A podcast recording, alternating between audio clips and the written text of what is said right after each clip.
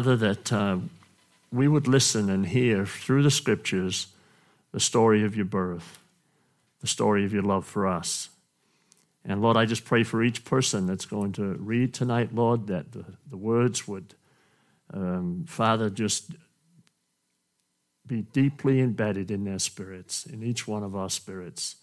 I pray for the music, the songs we'll sing, Lord. I pray that um, it would be a sweet sound in your ear, and Father, it would glorify you and draw us together. And I pray, Lord, as we close out the service with Silent Night, Lord, and we light the candles and we just look to that light and know that you are the light of the world.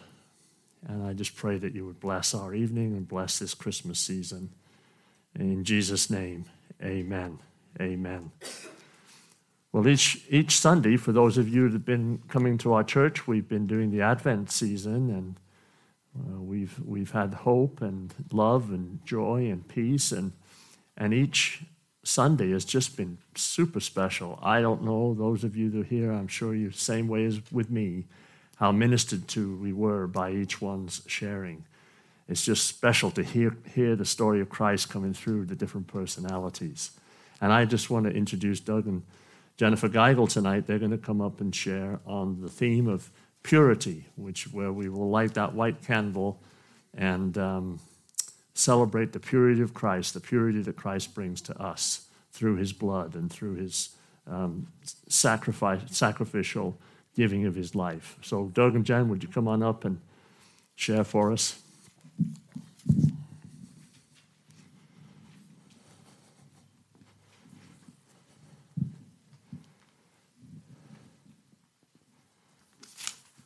You didn't need a microphone here. Oh, you got one? Okay, I didn't see it. Sorry.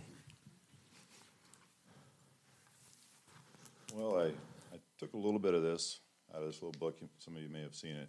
There's a passage in there titled Light and Shadow from Our Daily Bread. Art historian Seymour Slive described the great described the great Dutch artist Rembrandt as a master of light and shadow, a compelling storyteller on canvas.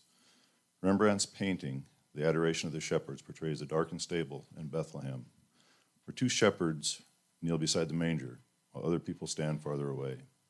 One man holds a lantern, but the brightest light shines from, not from his lantern, but from the Christ child, illuminating those who have gathered close to him. Seven centuries before Jesus' birth, Isaiah used the image, used an image of light and shadow to foretell the coming of a Savior for Israel. Isaiah 9, 2 and 6 reads The people who walk in darkness will see a great light. For those who live in a land of deep darkness, a light will shine. For a child is born to us, a son is given to us. Each person may see a different story in Rembrandt's painting, but perhaps each of us is represented somewhere in that stable. Are we kneeling in worship?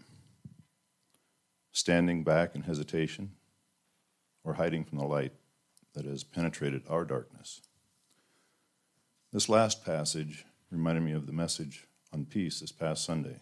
Towards the end of the sermon, Pastor Nigel spoke about the distance between himself and the congregation and vice versa. And we feel safe with that and comfortable with that separation. Some tr- sometimes we try to shut ourselves in our homes from the troubles of the world, and we also try to keep the world from seeing the darkness that is behind our walls and in our lives.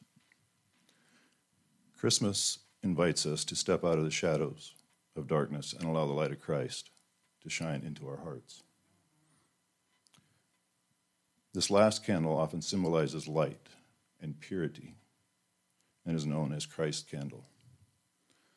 The word Advent comes from the Latin word ven, which means to come. We have been lighting the Advent candles for more than four weeks now, and each time we do, light is added and things are a little bit brighter. Today we light all the candles, including the middle one, that represents Christ and signifies our Messiah. Our Messiah and Savior has come. The light of the world. In Luke's Gospel, Zechariah, a priest and the father of John the Baptist, compares Jesus to the rising sun from heaven. When he declares Christ will shine on those living in darkness and in the shadow of death to guide our feet into the path of peace.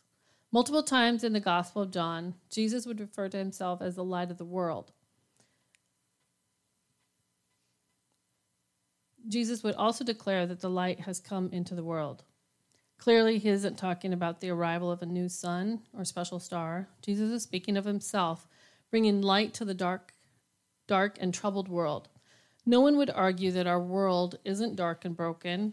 Most agree that only in the light that things are made right. We wouldn't want a brain surgeon to do his work in the darkness, not able to see what he was doing. We wouldn't want someone to assemble our car blindfolded or hear the pilot come on the intercom and tell us he would be flying the plane without the necessary instruments.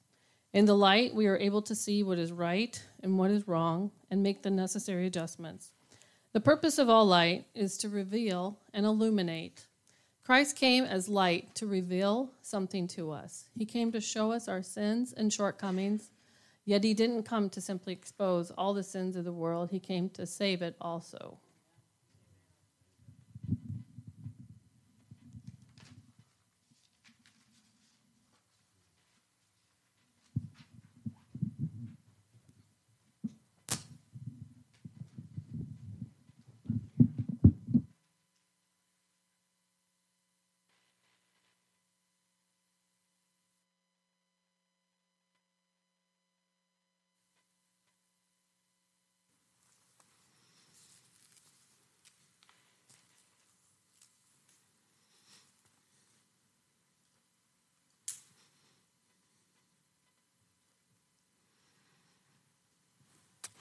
Thank you, guys. Thank you. Praise the Lord. He is the light of the world, and we don't need to be afraid. And His light will always shine in any darkness that we live in because He loves us and He wants to reach our hearts. He wants to reach us with His love. There's nowhere we can hide from Him. The highest height, the lowest low. He loves us so much, He'll come chasing after us wherever we go. Tonight, what we're going to do is, uh, if you've been here in other Christmas Eve services, we're going to have different ones read the scriptures, and then we're going to sing the song. So just enjoy and, and uh, just listen and uh, really think about what Doug and Jennifer just shared regarding Christ shining in that dark place. So we begin our story with the prophet Micah, and we hear this from Scripture. But you, Bethlehem Ephrathah, though you are small among the clans of Judah, out of you will come for me one who will be ruler over Israel, whose origins are from of old, from ancient times. And there shall come forth, forth a rod out of the stem of Jesse, and a branch shall grow out of his roots. And the Spirit of the Lord shall rest upon him the Spirit of wisdom and understanding the spirit of counsel and might, the spirit of knowledge and of the fear of the Lord. That's the word of God, and we believe it. We've got a Hadley.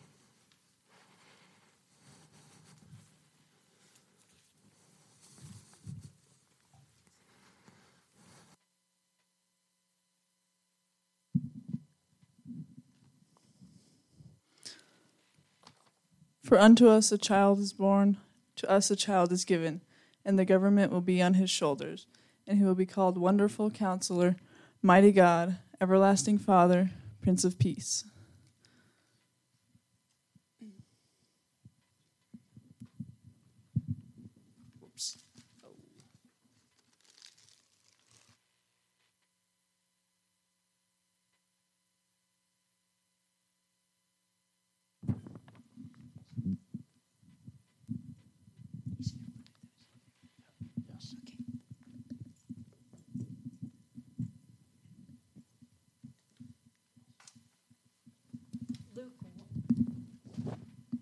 Luke 1 34 and 35. And Mary said to the angel, How will this be, since I am a virgin? And the angel answered her, The Holy Spirit will come upon you, and the power of the Most High will overshadow you. Therefore, the child to be born will be called Holy, Son of God. Isaiah 7:14 Therefore the Lord himself will give you a sign the virgin will be with child and will give birth to a son and will call him Emmanuel.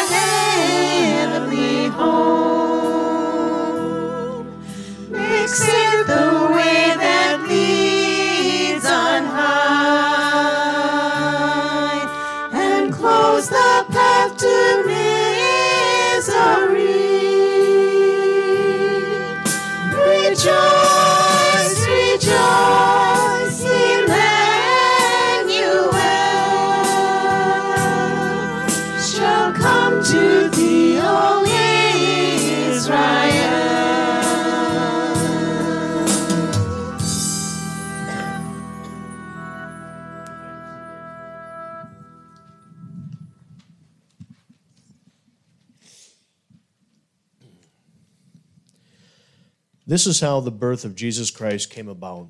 His mother Mary was pledged to be married to Joseph, but before they came together, she was found to be with child through the Holy Spirit. Because Joseph, her husband, was a righteous man and did not want to expose her to public disgrace, he had in mind to divorce her quietly.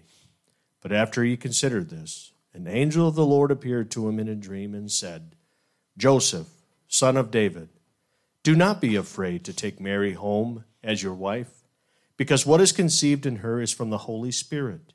She will give birth to a son, and you are to give him the name Jesus, because he will save his people from their sins.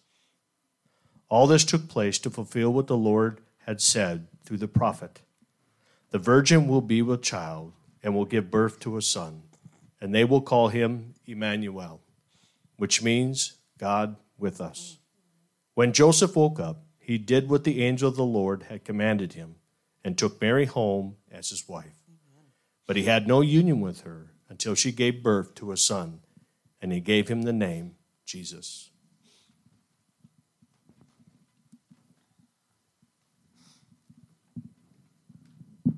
In those days, Caesar Augustus issued a decree that a census should be taken of the entire Roman world this was the first census that took place while Quirinius was governor of Syria. And everyone went to his own town to register. So Joseph also went up from the town of Nazareth in Galilee to Judea, to Bethlehem, the town of David, because he belonged to the house and line of David. Please stand with us.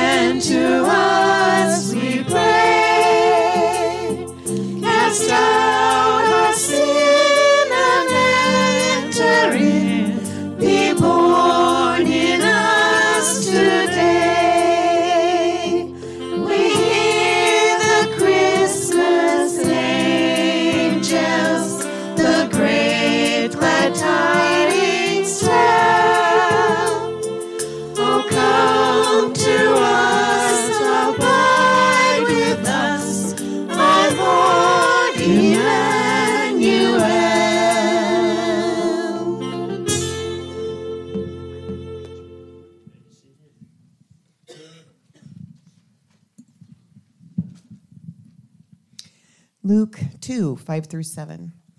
He went there to register with Mary, who was pledged to be married to him and was expecting a child. While they were there, the time came for the baby to be born, and she gave birth to her firstborn, a son. She wrapped him in cloths and placed him in a because there was no room for them in the inn.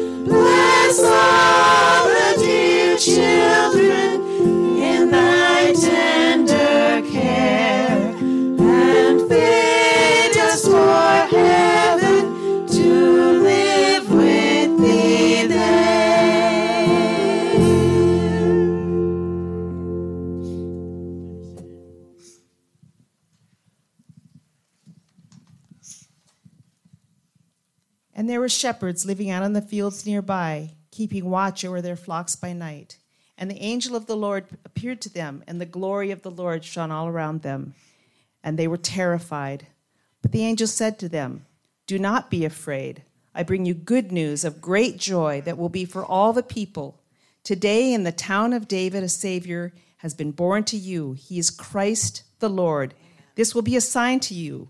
You will find a baby wrapped in cloths and lying in a manger.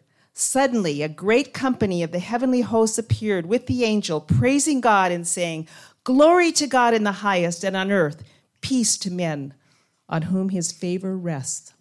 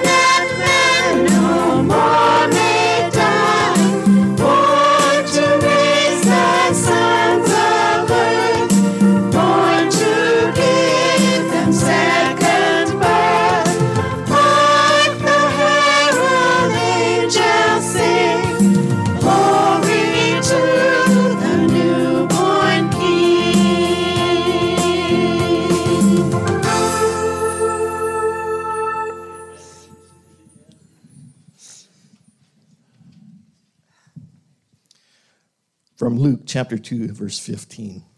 When the angels had left them and gone into heaven, the shepherds said to one another, Let's go to Bethlehem and see this thing that has happened, which the Lord has told us about.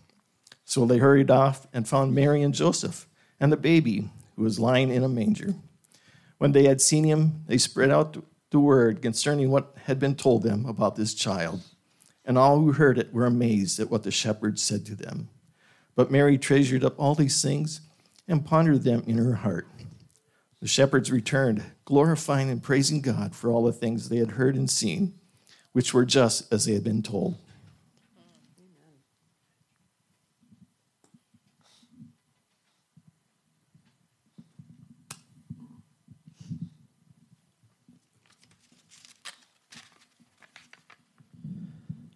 From Matthew chapter 2. After Jesus was born in Jerusalem in Judea, during the time of King Herod, Magi from the east came to Jerusalem and asked, Where is the one who has been born king of the Jews? We saw his star in the east and have come to worship him. When King Herod heard this, he was disturbed, and all Jerusalem with him. When he had called together all the people's chief priests and teachers of the law, he asked them where the Christ was to be born. In Bethlehem in Judea, they replied, for this is what the prophet has written. But you, Bethlehem, in the land of Judah, are by no means least among the rulers of Judah. For out of you will come a ruler who will be the shepherd of my people Israel. Then Herod called the Magi secretly and found out from them the exact time the star had appeared. He sent them to Bethlehem and said, Go and make a careful search for the child. As soon as you find him, Report to me, so that I too may go and worship him.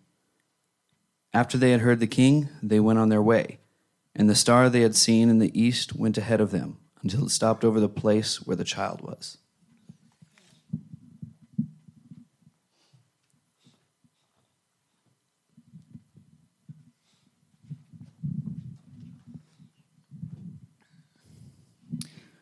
When they saw the star, they were overjoyed. On coming to the house, they saw the child with his mother Mary, and they bowed down and worshipped him.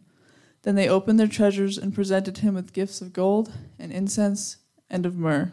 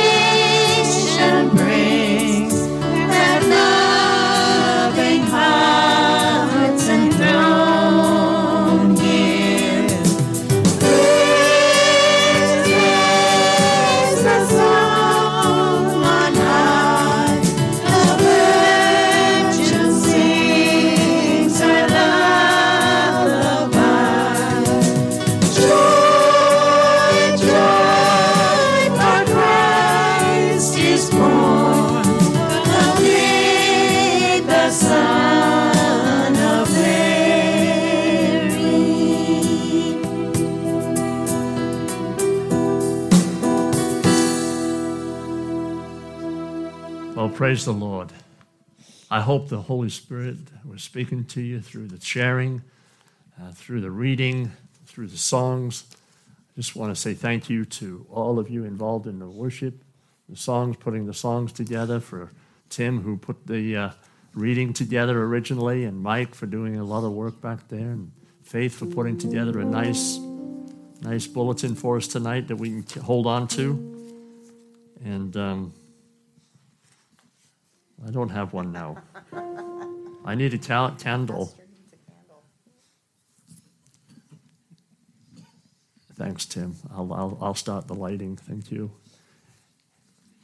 And I just want to wish you the best for Christmas and trust that uh, tonight will get your focus on the one that loves you more than anyone else in this world. Uh, despite the fact that we love each other, but gosh, the Lord Jesus Christ loves you so much, so much more than any of us could. And uh, so I just pray that you would know that.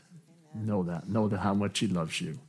And God bless you. And if you're traveling, and some of you will be traveling back home uh, for the maybe for the new year or after a few days, God bless you as you travel. Pauline and I are going to be um, taking off tomorrow morning to uh, see our family. It was our baby son's 35th birthday yesterday, and we're going to drop some presents off to him and his family and then head to Western Montana. Tim will be preaching on Sunday, and uh, we'll be back next. We'll be back the following week, so after the new year. And I will be 65 years old, and I will be officially on Medicare. so, so, so keep paying your taxes so that I can get my medical care. So, with that said, I just want to say thank you, Lord Jesus, for what He's done for us. And God bless you as you go as we light these candles. After the song, you'll be dismissed and uh, just leave as the Lord leads you and go enjoy your family tonight.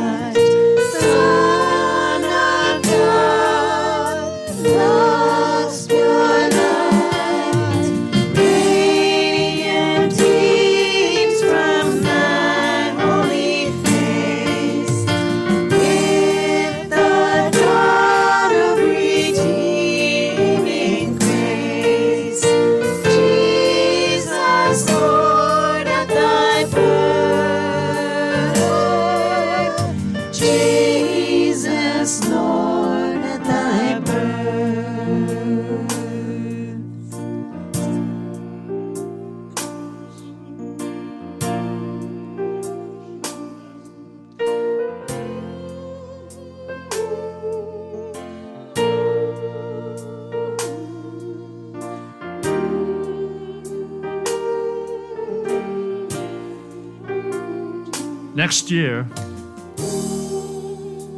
we'll have two new babies. There's two young ladies in here today carrying babies. And this is a special Christmas. And next Christmas, we'll get to see the little faces. And we're looking forward to that. But Mary, Mary's pregnancy was supernatural. It wasn't a natural birth, it was supernatural. Supernatural pregnancy. Christ came, God with us. And He's the light of the world. And He's shining into your darkness right now. He's shining.